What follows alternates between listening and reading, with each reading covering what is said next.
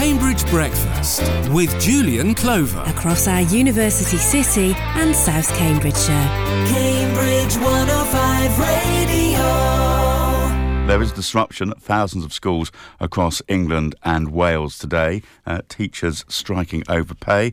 In the last few moments, though, uh, Education Secretary uh, Gillian Keegan has told Sky News she expects the majority of schools to be open today. Of course, it's open and open. If uh, everybody's gathered together in the Assembly Hall, uh, then it's maybe perhaps a, a little bit different uh, to normal lessons. Let's see if we have uh, on the line uh, Tom Finch. You there, Tom? Hello, yes, I'm here. Excellent. Uh, Tom is on the uh, the picket line, I think, in a school in South Cambridgeshire. Uh, are there many there with you this morning, Tom? Um, yeah, I've got a load of colleagues here, so we're we're we're, we're holding strong. Uh, there's a couple of people who are crossing the picket line, mainly kind of assistant head teachers and people in the senior leadership team. But we're uh, uh, they they they know we're here, and we're sort of waving at them as they come. yeah, and I guess you know this is the thing. There will be some teachers who have to cross the picket line because there will be vulnerable children who, if they are left to their own devices, um, it's not a good thing. Um, well, I think that's a decision that everyone's going to have to make themselves. Um, obviously, sort of the the, the strike is, go, is is meant to be disruptive. We're meant we're we're, we're trying to kind of um, shut schools down at the end of the day in order to.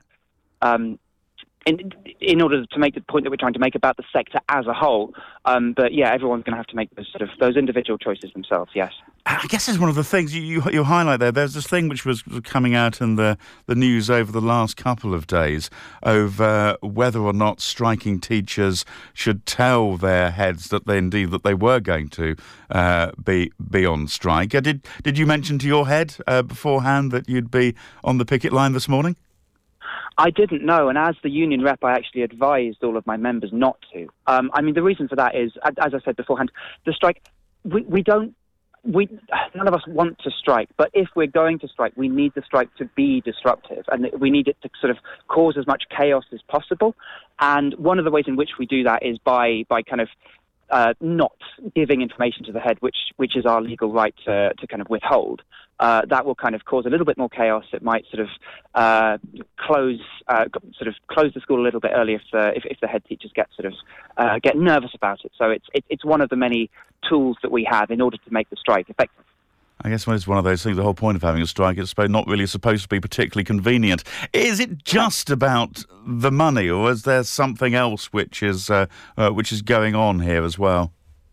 Well, that's a really interesting question because um, it's it's it's it, it is about the money uh, to to some extent because I mean. Teacher pay has been falling in real terms since 2010. We've had, I think, a 23% cut uh, of, of, of teacher pay in real terms since 2010. Um, obviously, we were treated as heroes during the pandemic, and then martyrs afterwards. It seems like uh, we, we, it's, it's just business as usual again. But at the same time, this is a fight about the entire education sector. We are we are a sector in crisis. There is a recruitment crisis at the moment. Um, I think one in eight uh, maths maths classes in the country are not currently taught by maths teachers, and I can see that in my own school. Kind of assistant heads and geography teachers are teaching maths at the moment. Um, the, the the arts, kind of DT and, and art, are being cut uh, sort of bit by bit in schools. My year se- my year sevens recently had one DT lesson a week cut because um, they couldn't get the staff, so they're having And a is, is this a instead now. recent problem, Tom, or is this something which has actually been in the background for the last, I don't know, five, six, seven, or eight years? Um, well, I think that's a really interesting question. I, I kind of it depends on where you want to start. It's a bit like the NHS, isn't it? Like every ever since austerity started, ever since sort of 2010, things have been gradually getting worse. Uh, and these kinds of things, when, when they end, they don't end with a bang. They end with a whimper. They end with kind of like like tiny little things being cut, sort of uh, lessons being being being covered more and more by non-specialists, art lessons going sort of one by one.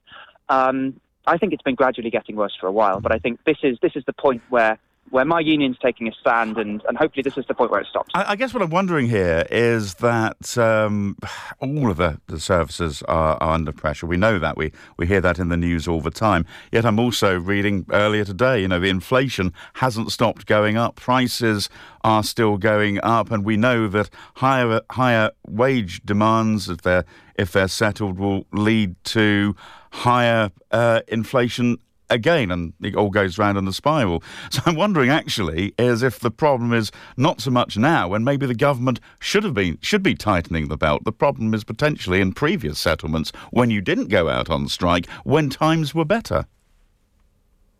Oh, I'm certainly, I, I certainly agree with you that NEU should, should have struck sooner.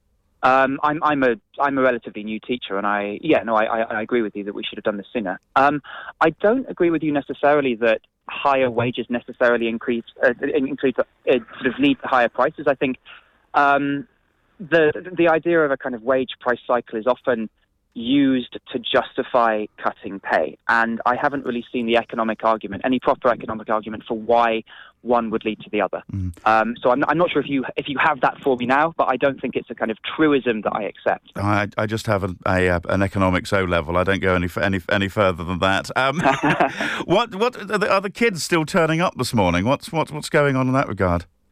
Um, well, in my school, um, it's we've we, have we have shut down years seven to ten. So I sort of in, in, in, your preamble you mentioned sort of the schools that are that are going to be open. I think Gillian Keegan will probably count my school as technically open, even though it's only open to year 11s.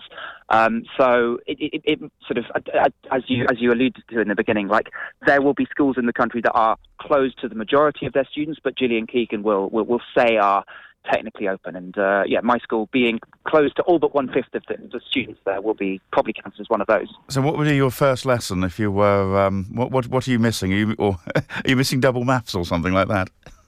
Um, well, I'm I'm a maths teacher, yeah, so I'm I'm missing uh, quadruple maths today. Um, uh, gosh, who, who would I be teaching today? I'd be teaching my year sevens, my year nines, and year eights. So all of them, my, the, the, lessons will just kind of roll over, and I may not be able to to, to finish the module for the um, for the half term, but we'll we'll. Yeah, we'll, we'll what, what, what will happen? That. You know, the kids get extra homework over half term, or how? Because you know, because clearly they still need teaching in the same way they did during the COVID times. Um, well, I think we, we'll take advice from the union about that because obviously we're, we're not going to do work that we're not paid for, and we're not paid for today.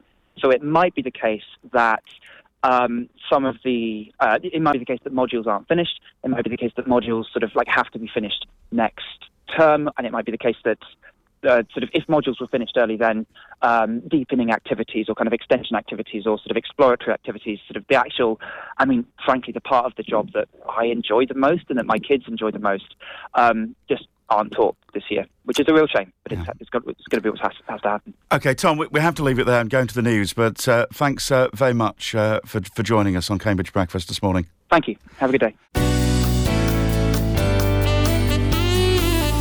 Cambridge Breakfast with Julian Clover.